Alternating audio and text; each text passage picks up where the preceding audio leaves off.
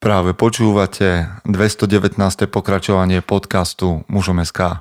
Moje meno je Peter Podlesný a budem vás aj dnes prevádzať pri premýšľaní o tom, čo to znamená byť mužom v 21. storočí. Vítam všetkých veteránov, aj tie z vás, ktoré idú náhodou okolo. Priatelia, dnes máme pred sebou nejakú, teda minimálne jednu, minimálne jednu netradičnú rubriku, ktorú som vám spomínal prednedávnom, ale skôr ako sa k nej dostaneme, Ďakujem vám za to, že ste znova tu. Mohli ste si vybrať čokoľvek iné. Máte obrovskú ponuku podcastov a vy ste si vybrali práve tento na túto chvíľku. Takže ďakujem, že ste tu so mnou. Minule som nad vami premýšľal príbehu a čo vás stále motivuje a čo vás stále ťahá, ale ja verím, že to je ten impuls k práci na sebe samom. Dámy sa rady dozvedajú to, o čom premýšľajú muži a verím tomu, že, že muži na sebe pracujú. Aspoň tak to nejak vyznieva, keď si čítam správy na Instagrame, ktoré mi posielate do toho môjho súkromného profilu a reagujete na nejaké moje myšlienky alebo poznámky. Ďakujem aj vám, ktorí práve na Instagrame alebo kdekoľvek inde zdieľate ten hashtag daň z podcastu a zdieľate tam to, že počúvate práve tento podcast. Takže skôr ako sa pustíme do toho, tak vám pripomeniem, teraz odfotiť print screen alebo teda odfotiť obrazovku a že počúvate tento podcast a rovno to šupnite niekde na sociálne siete aj s hashtagom Dance podcastu. Označte tam mužom SK, označte tam mňa a takto ďalej troška posunieme to, čo robíme. To, čo som spomínal dnes ako novú vec, ktorú teda novú, už minule ste o nej počuli, viete o tom, že na strave, na tej športovej apke, alebo teda na aplikácii, ktorá meria športovú aktivitu, existuje skupina mužom SK, pribúdajú tam chlapí, ktorí športujú. A ja som vám slúbil, že sa do nej troška zapojíme, takže ďakujem Tomášovi Belovičovi, ktorý mi posiela výstup taký nejaký a pár zaujímavostí, takže zdravím chlapov z prvej desiatky. Ono sa to ťažko v tej aplikácii hodnotí a preto to nevnímajte prosím ako nejaký pretek, pretože sú tam chlapi, ktorí jazdia na bajkoch, sú tam chlapi, ktorí behajú a ten strávený čas pri týchto športových aktivitách je samozrejme rozdielný, aj výkon, ale Tomáš Kuba, gratulujem, 5, 5 tréningov, ktorých tam máš zaznamenaných a 13 hodín v týždni strávených ak je to teda za týždeň, aspoň tak tomu rozumiem, strávených pri športe je klobúk dole a, a borci ako Lukáš Harant a Miňo Lukáč, ktorí sú v prvej trojke, až cez Oskara Zahorského a Tomáša Beloviča. Chlapi, zdravím vás, verím, že počúvate tento podcast a pozrite si, pozrite si aj vy ostatní našu tabulku, a je tam naozaj sú tam také úctihodné veci, akože 9-10 hodín pri športe až po, ja neviem, až po nejakých hm, tu pozerám na nejakých 5 hodín 25 minút Tomáša Puškaša. Takže, ale čo je zaujímavé a čo som vám chcel povedať je, že Darius Pacholský a jeho výlet na tlstú, tlstú ostru a výškové metre, ktoré si prekonal, aspoň tak mi to píše Tomáš Belovič, je parádny ústihodný výkon. Takže klobúk dole. A Andrej Farkáš, ktorý si dal nitrianskú legendu Zobor, a teda Zobor tisícka. Tomáš mi hovoril o tom, že je to beh po Zobori, kde naberieš na dosť krátkej vzdialenosti tisíc výškových metrov. Takže toto bude asi o riadnom mentáli. Takže Andrej, klobúk dolu. A prečo to tu robím a prečo tu vyťahujem tieto mená? Nie preto, aby sme sa teraz išli pretekať v tom, kto ďalej dočúra a kto bude budúci týždeň na prvých miestach, to vôbec nie. Ale viete o tom, že muži a rozvoj tela a starostlivosť o telo a o fyzickú silu k sebe patria. A mňa baví práve to, že títo chlapí um, aj mne idú vzorom a makajú na sebe a nie je pre mňa podstatné, či by som ich dokázal dobehnúť, ale je pre mňa podstatné, či sa v budúcom týždni ja dokážem zlepšiť v tom, čo robím ja. Takže vďaka vám ešte raz, aj vy, ktorí možno len rekreačne behávate alebo čokoľvek, veď vlastne všetci tam rekreačne behávajú a, a bicyklujú, tak sa pripojte, pripojte sa k nám do stravy a možno vás to motivuje urobiť o maličký kročík viac a budete už teraz lepšou verziou seba samého. V každom prípade, ak ste sa ešte nedostali alebo si nechcete merať e, svoje výkony na strave a v nejakej apke a robíte to úplne iba pocitovo, tak vašim pocitom ulahodím, keď vás zavolám na konferenciu, aby ste mali dobrý pocit toho, že sa stretneme. Takže takýto mostík som si dal. Konferencia je o 3 mesiace. Ak náhodou neviete, o čom hovorím, tak konferencia mužom.sk, nájdete to na webe a výborní speakery, výborná partia chlapov, výborná udalosť a vy tam musíte byť uh, september. Pozrite si na webe mužom.sk konferenciu. Ste tam srdečne pozvaní, listky ešte sú, ale kapacity uh, aj ubúdajú. Takže smelo do toho.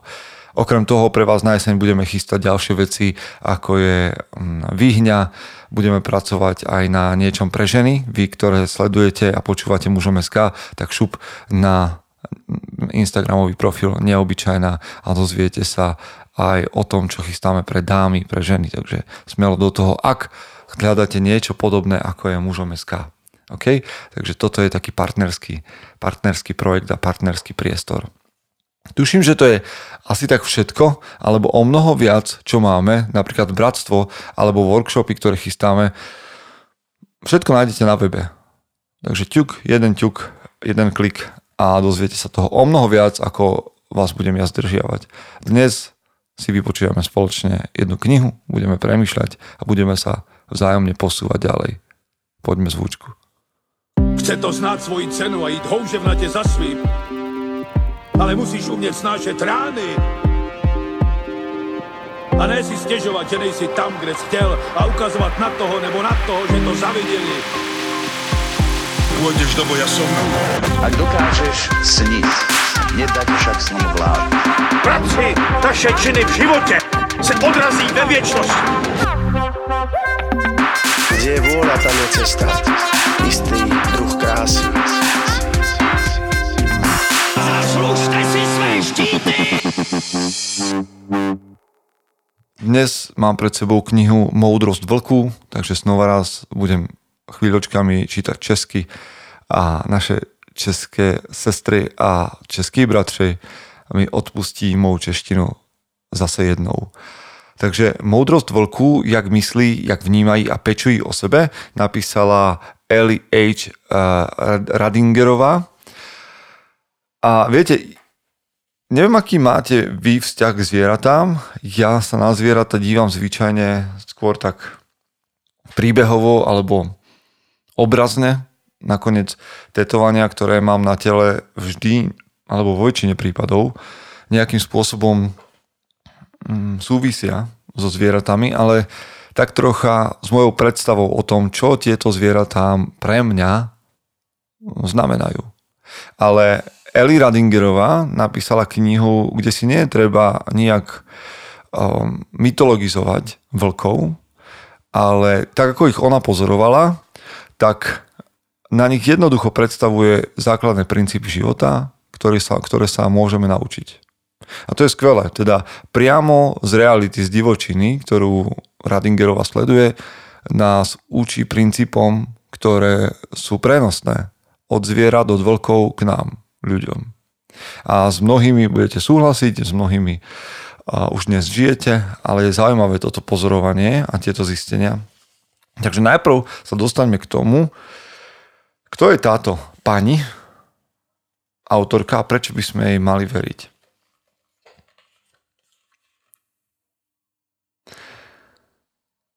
Od té doby už uběhlo víc než 20 let a vlky jsem během těch let spatřila více než 10 tisíckrát. Někdy nás dělilo doslova jen pár metrů. Nikdy jsem neměla pocit, že mě ohrožují, nikdy jsem neměla strach. Pro mne to bylo obrovské privilegium, že mohu táto zvířata výdať téměř denne. Abych to mohla zažívať, letala jsem několikrát ročně 10 tisíc kilometrů přes Atlantik – jelikož v Německu oficiálně žádní vlci nežili. Když byl v roce 2000 potvrzen výskyt těchto plachých zvířat i v Německu, nedělal jsem si žádné naděje, že, v nějaké, že nějaké uvidím. A trvalo to ještě dalších 10 let, než jsem v Německu spatřila vlka ve volné přírodě. Trošku preskočíme ďalej. Priznávám, Jsem vlkoholička. Závislá na vlcích a mám abstinenční příznaky, když u nich nejsem. V oblasti, kde žijí vlci, ustavičně vyhledávám svou drogu, které se nikdy nemohu nabažit. Mnoha lidem stačí, když spatří vlka jednou nebo dvakrát za život. Mně ne. Chci od nich víc. A tak čekám, až se zase objeví a je jedno, jestli je zrovna 40 pod nulou, praží slnko nebo útočí komáři. Navleknu si pár ponožek navíc, do rukavic zastrčím vyřívací polstářky nebo se namažu opalovacím krémem a repelentem.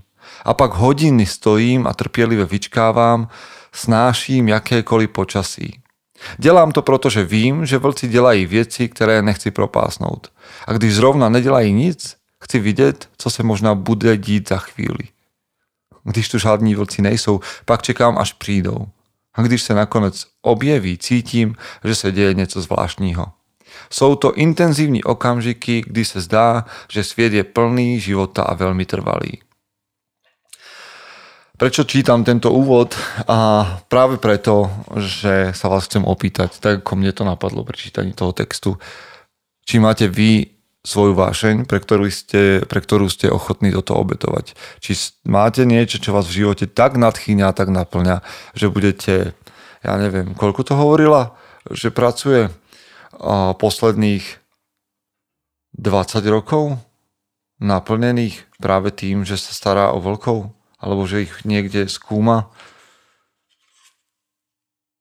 Dali by ste sa, alebo máte v živote niečo také, čo vás naplňa vášňou tak, že je vám jedno, či práži slnko, alebo páli mráz, a či akurát v tej chvíli niečo nájdete, alebo teda či niečo uvidíte, alebo ste ochotní vytrvalo čakať a stáť na mieste. Máte niečo také, prečo ste ochotní obetovať? aj roky? Hm. To bola moja prvá otázka na dnes, aby sme premýšľali. Čomu som, bol, som ochotný obetovať svoj čas a prečo? A čomu som ho doteraz obetoval? A či to stalo za to? Či mám aj ja také nádherné zistenia, keď sa obzriem za sebou? Poďme sa pozrieť trošku ďalej. U vlků se všechno točí kolem rodiny. Rodina je základ, bezpečí, stabilita, celý smysl života. Pro ní jsou dokonce ochotní obětovat život. V dubnu 2013 jsem stála společně s jinými pozorovateli vlků na jednom kopci v Lamarském údolí, abychom se podívali na noru, kde vyvedla lamarská vůči vlčice svoje mladé. Bylo to pět dnů po porodu. Najednou si všimla, jak do lesa Najednou jsem si všimla, jak do lesa, kde se nacházela nora, běží 16 vlků molíny smečky. Obávala jsem se nejhoršího. Pak se z lesa vynořilo 17 vlků, kousek před smečkou běžela lamarská vůči vlčice. Běžela o život. Před několika dny vrhla čtyři mláďata a byla zesláblá. Pro následovali ji rychle dobíhali a, mňa, a mne se tajil dech. Pro následovatele ji rychle dobíhali a mne se tajil dech. Vlčice vyšplhala na strmou skálu. V zápětí se bude muset zastavit a bránit se pro následovatelům, kteří by ji mohli snadno zabít. Její bezbranná mláďata by zemřela také. Buď by je v noře zabili členové molíny smečky, nebo by zemřeli hladem. Ale očividně jsme podcenili vůli přežít. Vlčice se rozběhla k silnici, kde postávali turisté. Tahle vlčice byla na lidi zvyklá, proběhla silnicí, zastavila se a ohlížela se po molíně smečce, která si dál netroufala. I když se nyní vůči vlčice nacházela v bezpečí, její rodině nadále hrozilo nebezpečí. Mezi ní a jejími mláďaty stáli útočníci, kterým stačilo se jen otočit, vrátit se k noře a vlčata zabít. V tu chvíli se objevila dvouletá dcera lamarské vůči vlčice přímo vedle moliny smečky a vlci ji okamžite napadli. Cera sa rozbiehla na východ, prič od nory a vlča, z vlčaty nasledovaná molíny vlky. Mladá vlčice byla jedna z nejrýchlejších ve smrce a znala každý kámen a kerš ve svém revíru. Snadno tak mohla pro nasledovateľom uniknúť. Je to zaujímavé, ako opisuje Eli vlkov a ich sociálne väzby a ako blízko je takéto vlčie správanie v rodine blízke ľudskému správaniu. Počúvajte. Vlci sú malomnešťáci par excellence, žijí podľa hodnot, po ktorých my toužíme. S četnými spoločnými rituály si navzájom sprostredkovávajú trvalosť a spolehlivosť. Rituály sú významnou súčasti vlčího života a prispívajú k upevnení vzájemných vzťahov, obřad pri probuzení, ktorý som popsal na, zač- na začiatku kapitoly, pozdravení vúčich zvířat, když sa vrací domu zlovu, spoločné vytí. Hm. Stejne ako pro vlky sú i pro lidi rodinné rituály nezbytné. Prostredkujú blízkosť, pospolitosť, orientácii a posilujú soudržnosť. Jak sú dôležité v denním živote, zistíme, až když je prestaneme udržovať. Zaujímavé. Koľko rituálov máte vy? A teraz sa, teraz sa naozaj prihováram špecificky k mužom, lebo my sme často tí, ktorí dnes určujú, čo je dôležité a čo nie je dôležité. Poviem vám rovno prečo a ako. Tým, či sa na tých rituáloch zúčastňujeme alebo nezúčastňujeme.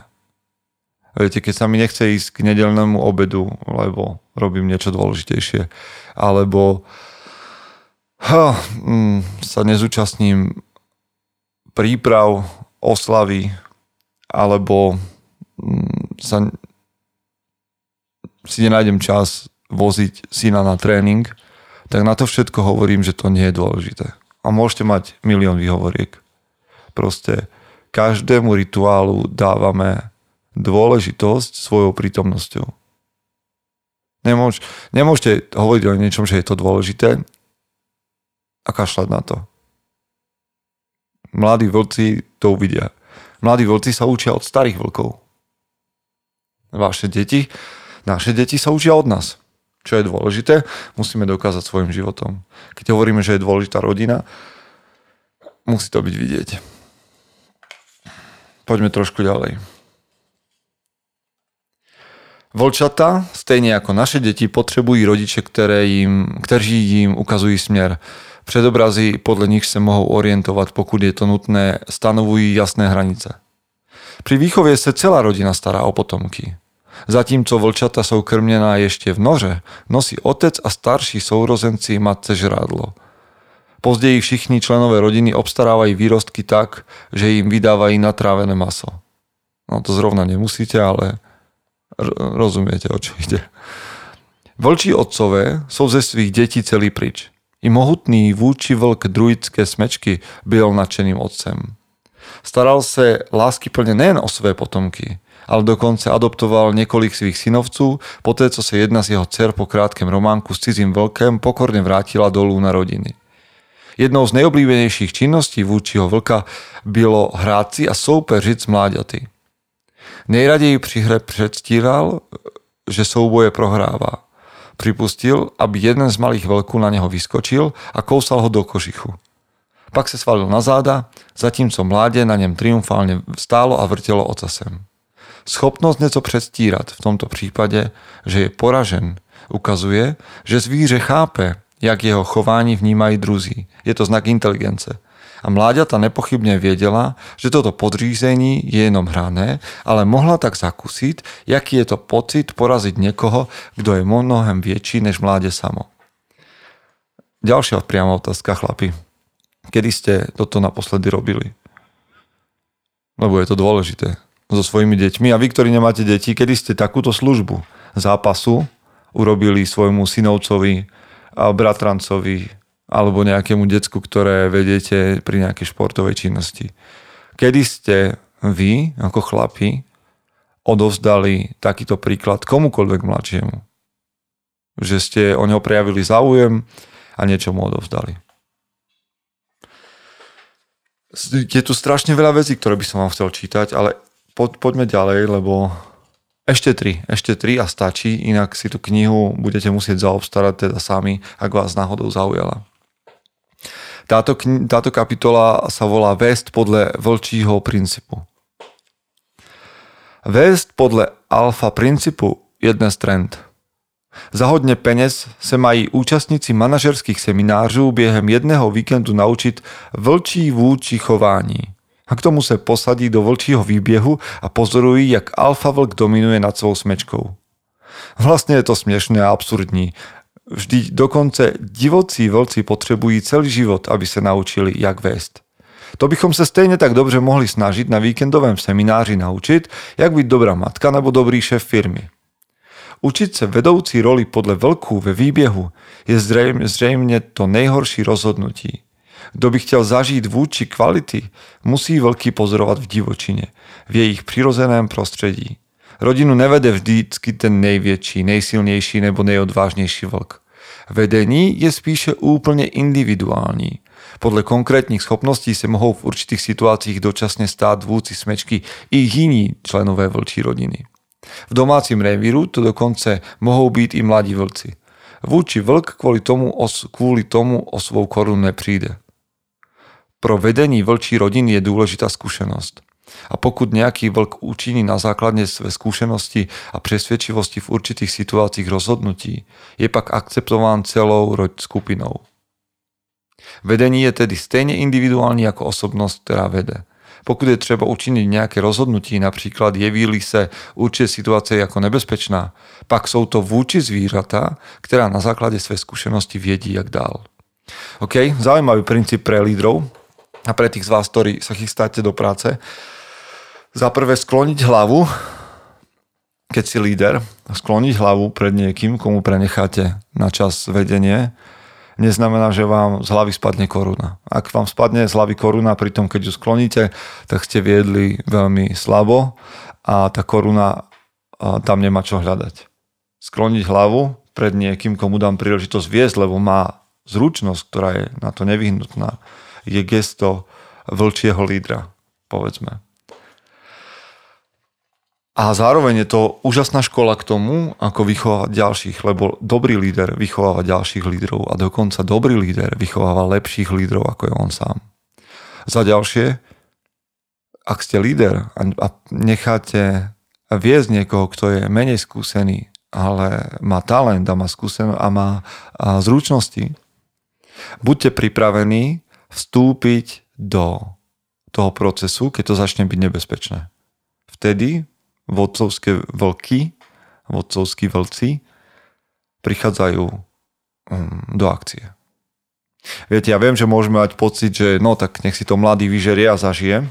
Aj táto skúsenosť určite patrí do toho procesu učenia, ale musí to mať svoju hranicu.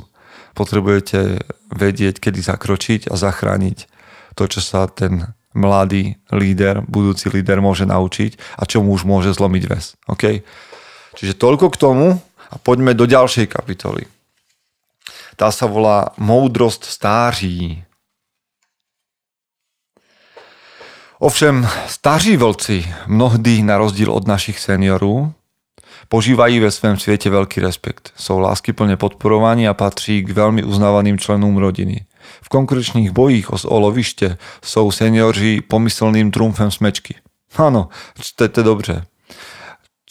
Vlčí sviet je ohromný. Nemám pravdu? Ve vlčím sviete sú cenení také seniory, nejenom ženy. Přestože nemohou v mnoha aktivitách nastoupit do přední linie, jsou staří vlci neocenitelnou výhodou pro vlčí rodinu, například při, při lovu. Pokud má smečka jen jedného, jednoho starého vlka, stoupá při lovu její šance o 150%. Ale proč? Staří vlci už nemají fyzickou kondici, málo kdy se účastní lovu a musí se přitom více spolehat na mladé, silné členy smečky. Proč jsou tedy i přesto tak úspěšní? Je to zkušenost, co ze starých vlků dělá tak ceněné jedince. V životě se už střetli s tolika konkurenty, viděli, jak byli příslušníci jejich rodiny v souboji zabiti, sami zabili jiné vlky. Vyhýbají se konfliktu, o kterém se domnívají, že jej nemohou vyhrát a tím zvyšují svou šanci na přežití. Mít ve svém středu zkušeného vlka znamená, že smečka může těžit z nahromažděného vědění. A tak může i menší smečka zvítězit nad větší je to zaujímavé, lebo to znie až neuveriteľne, ako to opisuje, ale ďalej uvádza veľmi konkrétne príklady pri tých stovkách, tisíckach hodín, čo pozorovala veľkou v Yellowstoneskom parku, kde hovorí o tom, ako presne starí vlci alebo títo vlčí seniory pomáhajú kmeňu alebo svojej svorke. Takže moja otázka je, ako, ako zaobchádzame dnes so starými ľuďmi u nás, v našom svete, v našej realite? Kde je ten priestor, kde starým ľuďom, seniorom dávame možnosť, dávame možnosť, aby nám odovzdali skúsenosti. Už pri takých veľkých príkladoch, ktoré som spomínal prednedávnom, že nebyť dokumentaristov a novinárov a tak ani nevieme, že tu máme nejakých vojenských veteránov, alebo mali sme, alebo preživších z koncentračných táborov, ktorí majú čo odovzdať. A tým nechcem nejak slepo blahoslaviť starobu, lebo nie každý starý človek má alebo chce niečo odovzdať. Možno má každý starý človek čo odovzdal, nie každý chce, alebo nie každý to dokáže. Ale sú takí, ktorých, na ktorých sme jednoducho zabudli a odsunuli ich na bok lebo trendy nepustia. A dnes sme sa pripravili o veľa, veľa skúseností. Takže moja otázka znova. Kde sú v tvojom okolí starí vlci a staré vlčice, ktoré majú skúsenosti, prežili 80 rokov, 70 rokov, 60 rokov a stále sú tu. Čo sa od nich dá naučiť? Posledná časť, samozrejme zďaleka nie sme ani v polovici knihy, a volá sa, že úplne najlepší přátelé. Pozorovať, učiť sa a vyvodiť závěry. Tak sa mohli seznámiť v dávnych dobách lidé, vlci a krkavci. Pri hledání potravy pračloviek vyhlížel vlky, protože poskytovali dostatek masa pro všechny a pri hledání vlku mu pomáhali krkavci. Hej, aby ste tomu rozumeli, to sa hovorí vlastne o tom, že krkavec a vlk sú spojení v tom biotope a tam, kde sú vlci a kde lovia korist, sú aj krkavce a žijú v takej zvláštnej symbióze, o ktorej som ja nepočul a je to naozaj, naozaj veľmi zaujímavé čítať. Podľa tisíc let staré poviesti pri severského boha války Odina provázeli do, do války oba jeho krkavci. Hugin, myšlenka, a Munin, spomínka. Stejne ako vlci Gary, nenásytný, a Freky, žravý. Až na, pol, na bitevní pole, aby pozřeli tela padlých, jejichž duše byli pri, privedení valkýrami do Valhaly. Člověk, krkavci a vlci byli součástí jedné smečky – Bernd Heinrich si kladol otázku, zda Odinov mýtus nepopisuje mocnou loveckou kultúru, ktorá tu kdysi byla a ktoré sme sa vzdali ve prospech zemědělství a chovu dobytka. Spousta původních obyvatel Kanady a Aljašky žije tradičně v klanech, jež pomenovávají podle zvířat, s nimiž se cítí spjati. Lidé, kteří se cítí spjati s vlčím nebo krkavčím klanem, vnímají černé ptáky nebo vlky jako fundamentální součást lidské kultury. Krkavci jsou dodnes označovaní za oči vlka. Sedíce vysoko v korunách stromů mohou ptáci rychle rozpoznat nebezpečí. Speciálnymi krákavými zvuky se dorozumívají jak mezi sebou, tak s vlky. Krkavci mají až 250 zvukových projevů. Některým z nich zřejmě vlci rozumí. Mají tak říkajíc typ jakési společné řeči. Voláním, které znamená objevil jsem potravu, upozorňují krkavci na vlky, neobjevenou mršinu nebo zranenou kořist. Speciálním voláním nebezpečí na blízku varují před medvědy nebo pumami přibližujícími se k vlčí noře. Tak mají vlci více času, aby svá mláďata odvedli do bezpečí je zaujímavé, hm, je zaujímavé, že práve absolútne odlišné druhy dokážu spolu komunikovať a dokážu ťažiť z toho, čo dokážu.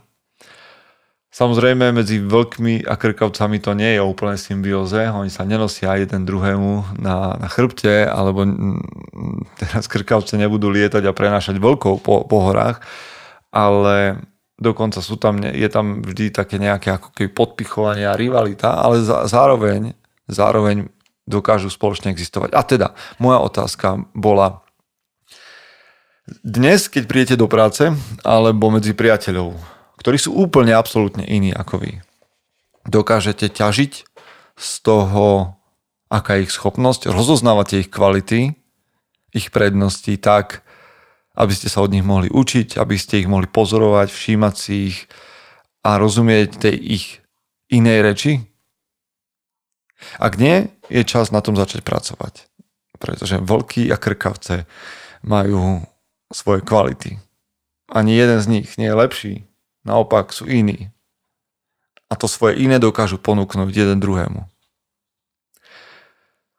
Dnes sme čítali knihu Moudrosť vlku od Ellie H. Radingerovej a ja vám ju absolútne odporúčam. Má nádherné fotografie vlkov, je predkaná skúsenosťou a zároveň pretavená, pre, táto skúsenosť je pretavená do, do takej reality nášho bežného denného ľudského života. Čo mi ostáva je popriať vám, aby ste boli tou najlepšou verziou seba samého. Chce to znát svoji cenu a jít houževnatě za svým. Ale musíš umět snášet rány. A ne si stěžovat, že nejsi tam, kde jsi chtěl a ukazovat na toho nebo na toho, že to zaviděli. Pôjdeš do boja som. Ak dokážeš sniť, nedať však sním vlád. Práci naše činy v životě se odrazí ve viečnosti. Kde je vôľa, tam je cesta. Istý druh krásy. Zaslužte si své štíty!